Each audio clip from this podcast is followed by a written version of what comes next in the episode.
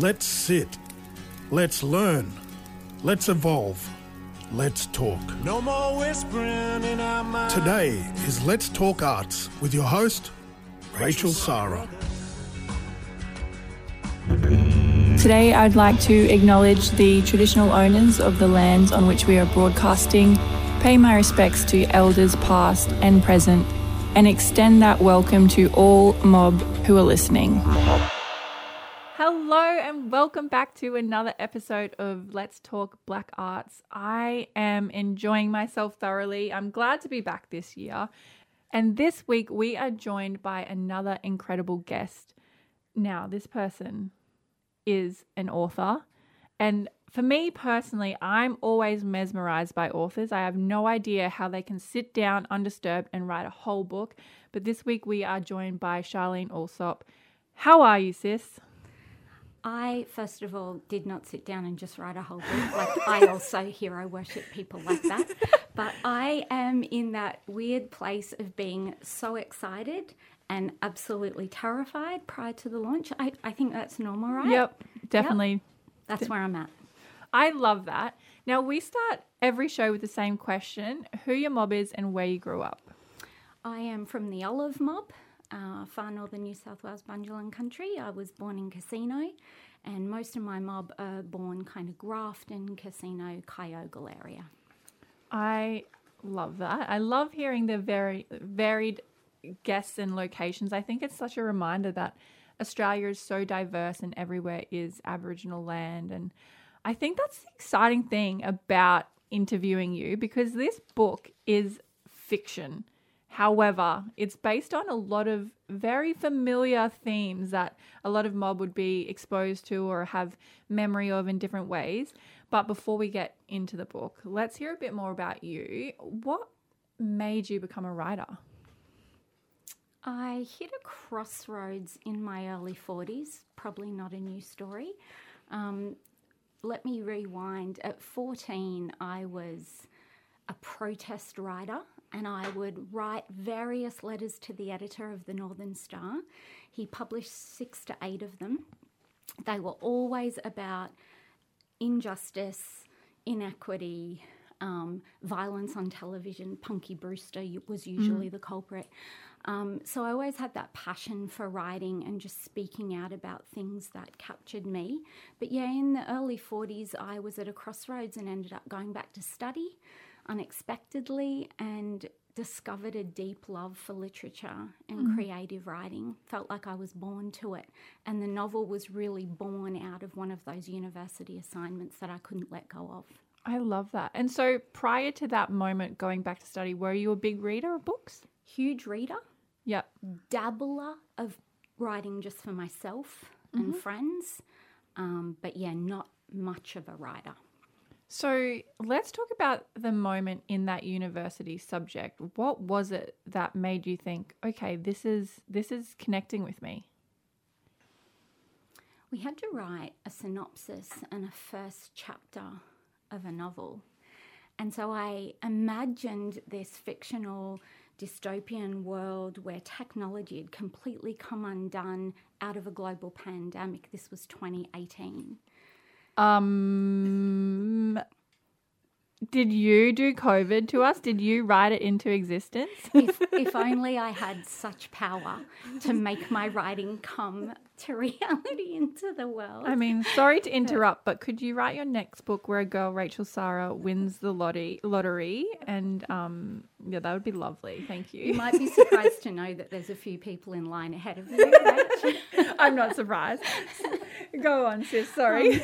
And I guess so I crafted that, and it was Scarlet Friday that I just couldn't let go of. There was something absolutely fascinating about her and her point of view that I couldn't let go of. And so I just kept writing little scenes and little vignettes, not at all knowing what I was really doing, but I couldn't let go of her. It was her that captured me and pulled me forward.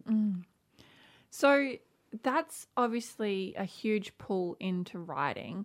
Now, a lot of the themes, and we can talk about them a bit more, but there is this whole Actually, no, let's go straight into it. Can you tell me, before I kind of make my own assumptions, I want to hear it first from you. Can you tell us a little bit more about this debut novel? I would also say that I'm way more interested in what my readers would describe it as than what I have to describe it as. But I guess for me, I feel like it is this big, rollicking, illegal adventure that Scarlet sets out upon. She's a truth teller. She's living in London when the technology that holds the whole world together comes undone. And after a stranger befriends her, they illegally, you know, travel the world to get home to Australia. But each of them have very different motives, not all known to the other. And back home, Scarlet then has to face up to her own history and decide what truth she tells in the end. I think that's a pretty good 1 minute pitch. Yeah, about right? Absolutely. Yeah. And it's making me want to know more, which is excellent. You can tell you're a writer because you've just grabbed all of our attention. So the thing that I love about this book is that it is a fiction, like I mentioned, but a lot of the themes that you're exploring, even in 2018 before a pandemic has even happened, which I'm questioning your... Anyway, but there are a lot of themes that are so real and based off experiences of First Nations people. And Anna, our producer, and I were talking offline, things like the fact that AAA is very close to Boundary Street, which was obviously used back in the day to keep Aboriginal people out after dark. So there's this whole idea of surveillance in real life, but you're bringing this into a fictional book that I personally think a lot of people are going to be either interested in it because it's reflecting their lived experience. And then I think there's going to be a lot of readers that are actually going to be exposed to a very real history of Australia without it being a non-fiction book. Tell us, like, was it always in your mind to be a fiction book? Yes, it was always going to be fiction because the weight of responsibility of telling true stories as an Aboriginal person is too heavy for me. And yet, hypocritically, the book is also filled with actual real-life true stories. But I want to reveal and conceal that with my own power as to what's true and what's not true. But I think the most important thing about it being fiction is that a story doesn't have to have happened to be powerful.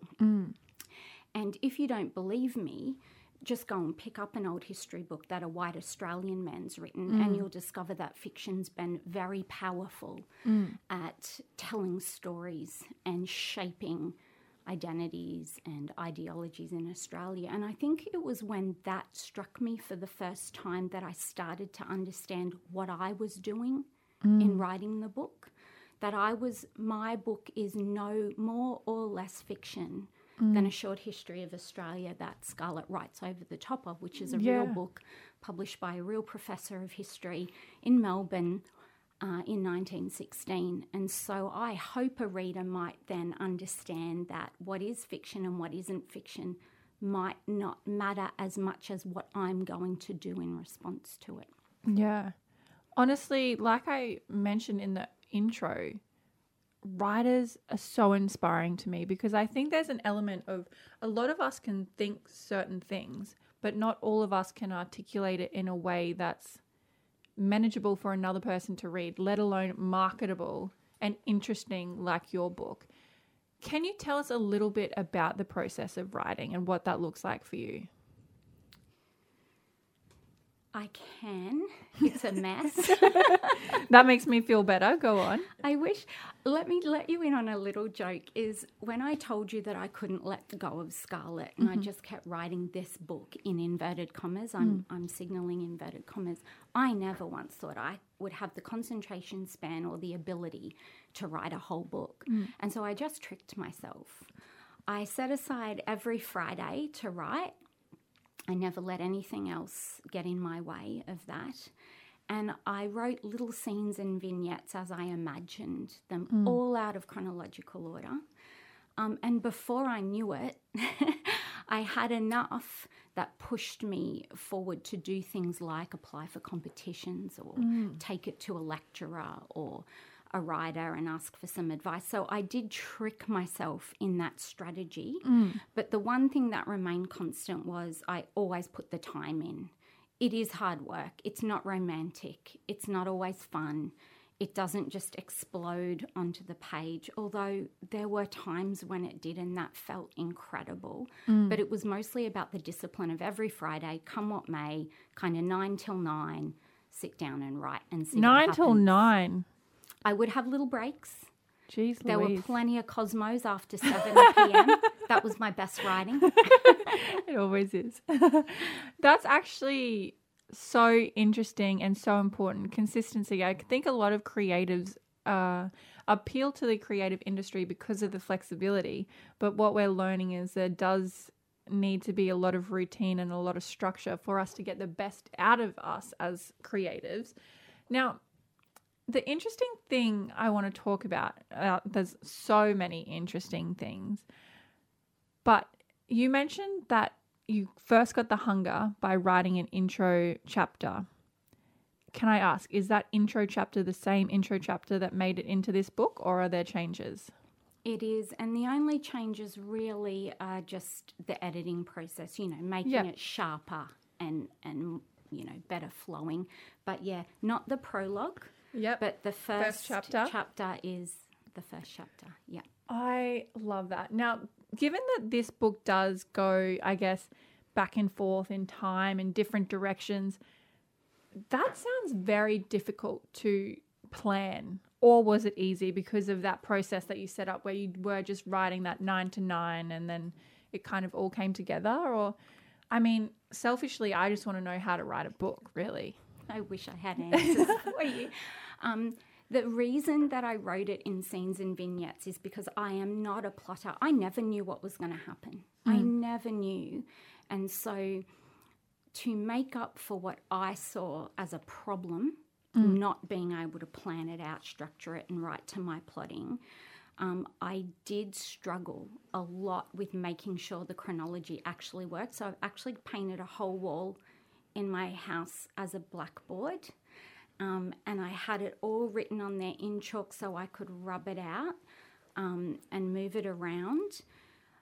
And at different degrees or stages of the novel, it was more problematic than at others. So I just wish I could tell you that I now know what to do next time, but I don't. I'm starting from scratch again. I love that. It makes, I'm sure, a lot of young artists realize that, you know, a lot of successful people still have moments where they're second guessing things and just being a bit flexible and creative. Now, The Great Undoing, obviously, you said you started writing in 2018, pre-pandemic, and it is, you know, a story that is kind of near future, post-COVID, and traces of, you know, racist policing and immigrating systems. The thing that is scary to me is that you started writing it in 2018. Come 2020, we obviously have a pandemic. We also have the rise of Black Lives Matter after the unfortunate death of George Floyd. As a writer who's written this particular book, what did that moment of time feel like when everything was unfolding and the similarities between your book? Were you thinking, am I a prophet? Or were you thinking like there's ways you would have approached the story differently or anything like that? Yeah, look, you're just triggering me back to the confusion and trauma of what happening. And look, I never actually thought I was a prophet, but there were definite, because I'm not that self-absorbed, but I've actually got a list of all the things I wrote that come true. And my children actually begged me to take 2 of them out. Because they said, I'll leave, I don't want to give spoilers, because they're like, Mum, if this happens, like, you're going to die. Like, that's terrible. But I think the truth, the honest answer to your question is that none of those things are actually new. Yeah. It is awful, and I don't say they're not new to diminish them or minimise how disorienting and challenging they are. But, yeah, for First Nations people on this continent, They dealt with environmental disaster, catastrophe, and a people stepping in who never asked or listened to those who were experienced and had a long history of tilling this soil and providing for families. And so I guess watching that all play out again, you know, in all the things that you mentioned, all those things like pandemic, like environment, like climate, like policing, it was in no way surprising to me. It's not like you pulled it out of thin air. Not at all. It was depressing, though. It was upsetting. It was genuinely traumatizing to watch these things just constantly play out. But it's another reason why I played with time the way I did, to try to deliver that ongoingness of the world and of people's behaviours in the hope that we might listen. Yes, all of that. I am, as you're speaking, and I often get this with guests, I'll be listening and my mind is going in so many different directions where I'm absorbing what you're saying and just getting distracted by how interesting I'm finding it. This book, to me, although it is fiction, I think it can play a role in education, and you are a tutor as well. So does that kind of play into how you've chosen to articulate certain things and position certain things? Or was it just I don't want to use the word joy because, like you said, it is triggering. But there is, I guess, a way that people can consume this information that is a bit more digestible because it's a book. I think that's so true. There will be readers who'll need to step back from the truth of it. And I, just so you know, I'm a huge fan of those readers. I'm really thrilled for a reader to come in to this book and just take it at face value and enjoy a rollicking good tale and a bit of a romance on the side. What I hope is that every reader might read something that makes them see a person or an ideology or a concept from a different point of view, and that they might ask questions. And I think that's why I tried to structure it the way I did, was in the hope that they might look at it from a different point of view. Yeah. And obviously before a book is published and released to the wider audience, there's a lot of editing that would go through this process. How did you find that process in a way that, like, there were obviously certain things, I'm sure, like all writers, where you would be very stern on keeping it in and wording it that way? Were there areas in the book or themes that you kind of felt needed to be changed for a certain way, or other people felt like they needed to change it to be something that is marketable? Or was the process pretty, you had a strong sense of governance over it? Yeah, the whole editing process was an utter joy to me. I loved every second of it. Robert Watkins at Ultimo Press did my first two kind of big structural edits with me, and it was just so much fun. He gave me complete governance over decision-making, but I would be a fool to ignore experts if they pointed out things that I needed to consider. But no, I would say that in general, I'm proud and happy with every word, every line, every sentence. I love they actually also hired a First Nations editor, Ellen O'Brien, to go through the copy edit with me. She was wonderful. I loved it actually when there were times she didn't understand something. And would push back on things because, again, she's a First Nation reader. She's an excellent reader, and I was really keen to hear where I haven't conveyed something well enough. So, again, I think if you trust the people you're working with, you're really happy to get pushback. But in reality, everything that's there now is in the spirit of what was there in the beginning. And I'm just looking at the cover now. It's very well designed. I love it. But I am noticing a remarkable achievement, Tony Birch. Now, he is an incredible writer and carries a lot of weight in the industry. What does a a comment like that and someone of their weight feel like to have endorsed your book? I understand where you're going with that question, and it absolutely is overwhelming and almost like an out-of-body experience that just doesn't feel real. But I was so lucky to have been at a masterclass with Tony for a week at Varuna, and there were only three of us in that class, and so we really got to spend good time with him, get to know him. And in some ways, Tony is less of an idol to me now and more of a real person. And that actually makes my appreciation of his words even more deeply felt. Yeah. I guess so there is the hero worship, but there's also that Tony, probably my friend, is a little overstating things, but my colleague, perhaps, like a respected colleague. And so I did think there is a praise page when you first open up my book. And when I saw it, I did think I might be able to just die happy right now. So just leave it in the boxes. No one else needs to read it. I'll just die happy. I love that. And I'm sure that does feel wonderful, but I know that this book is going to be a huge success. And I think it's such a beautiful and powerful position for it to hold and space to take up because, like I mentioned, it grabs readers of different, I guess, environments and different interests.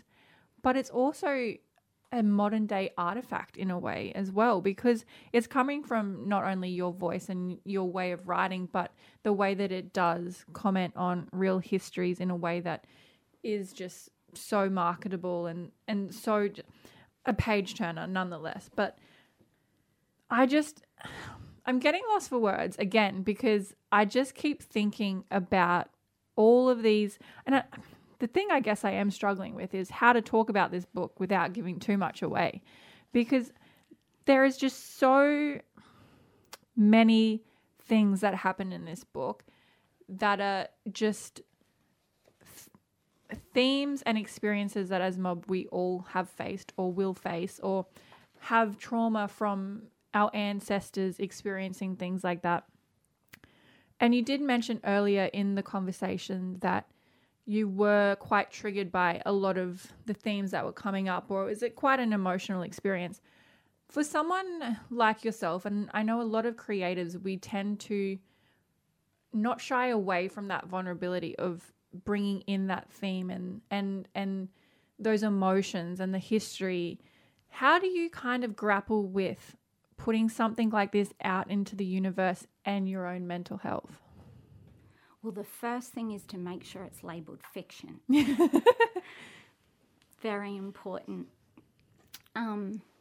That is a really difficult question to answer, and I think there's probably 5 or 6 different answers depending on the day and what I'm going through on the day. But I would say that this story is predicated on a discovery of my own, of discovering truth about my own great-grandfather, William Olive, and what doors that opened up to me as a person and an understanding of the way I move and live in the world, an understanding of perhaps why I'm obsessed with the things I was obsessed by, as if he was reaching through time and looking for a storyteller to uncover his stories. And so in that way, it felt really beautiful and meaningful and special to almost cooperate and collaborate with not just my great-grandfather specifically, but all our ancestors and all the stories that are on this continent. And in that way, some of the chapters in there that are actually really my own diary chapters was cathartic. And I hate saying that because it makes it sound like it was something to be felt, cried about and gotten over, and it's not. None of this ever gets gotten over. But there's a way of grappling with it in the beauty of it as well, because the beauty of our survival and the beauty of our thriving and resistance despite these stories, our black hope in Australia, I think, is one of my most precious anchors, that we have hope for the future because we care for each other in family and kinship, and we know how incredible we are. And so in that way, it was also cathartic to uncover all these voices and all these truths and all these connections, because we are all connected. Yeah. And if other people don't value that, they really are the poorer for it. Even though our people tend to suffer more, we are richer for knowing these truths. I love that, and that's so much to think about. This chat, I think, will give readers or listeners, hopefully converting to readers, enough insight to pick up this book, and I think your words and your unique perspective will keep the pages turning. Now, we are running out of time, but I know that this book is absolutely going to convert listeners into readers. But to send out the show, can you give us a little taste of what you've written? I am just going to read you two paragraphs. We're only 28 pages in. There's no major spoilers, and this is Scarlet speaking. I have spent my adult life sifting through archives that claim to be true, but history is no more credible than any other genre. I do my best to set personal agendas aside and search for evidence to ensure that history is not represented by too few voices. I am diligent and discerning. But to discern Dylan challenges me at every turn, because I cannot nail down his genre, and genre constructs meaning. Right now, he is poetic fan fiction with the potential to veer into dystopian short story. He feels like magical realism with a dose of suspense, but he's also romance and mystery and, worse still, fantasy. All fantasy relies upon illusion and misdirection. Is he sugary, filtered, celluloid fantasy or sinister settler myth fantasy? Wow. Sounds like my dating life. Just kidding. What a way to send out this interview, because I think that is such a beautiful way of articulating how something can be taking parts of history in a real sense and bringing it into this beautiful narrative about Scarlet and just the power within that. So thank you so much for joining us on this show. If people do want to get in touch with you, where can they find you? You can go to my website, www.sharleneallsopp.com. I love that. And do you have Instagram or anything online? I do, and it's all on that website. You can find me. Amazing. So as well as your website, can you tell us when the book launches and where we can find it? It'll be in stores January 31st, but you can come to my launch at Avid Reader on February 9th. Go to their website. I'm pretty sure there's still tickets available. But if you're listening from Melbourne or you're going to be travelling to Melbourne, I've got another launch there on February 12th through the Wheeler Centre. Love that, and love Avid Reader. I think what a beautiful place to have it, particularly on Boundary Street. Well, thank you so much, Sis, for joining us. This has been an incredible chat. I cannot wait to continue reading this book. I am just so grateful that you've been able to not only bring this book out in a way that's so powerful, but also just sense of achieving something when you least expect it. I think that's the beautiful takeaway from me as well. I think that's something that we can all take away, that you can achieve things when you least expect it. So thanks so much, Sis. Thanks for having me. And that is another episode of Let's Talk Black Arts. I am just week after week mesmerised by our guests and the stories that they do share, but we will be back next week with another incredible guest and another incredible conversation. Until then, stay deadly. No more whispering in our mind. Let's Talk, Monday to Friday at 9 a.m. on AAA Murray Country, the National Indigenous Radio Service and iHeartRadio. You can catch up on triplea.org.au, proudly supported by the Community Broadcast Foundation.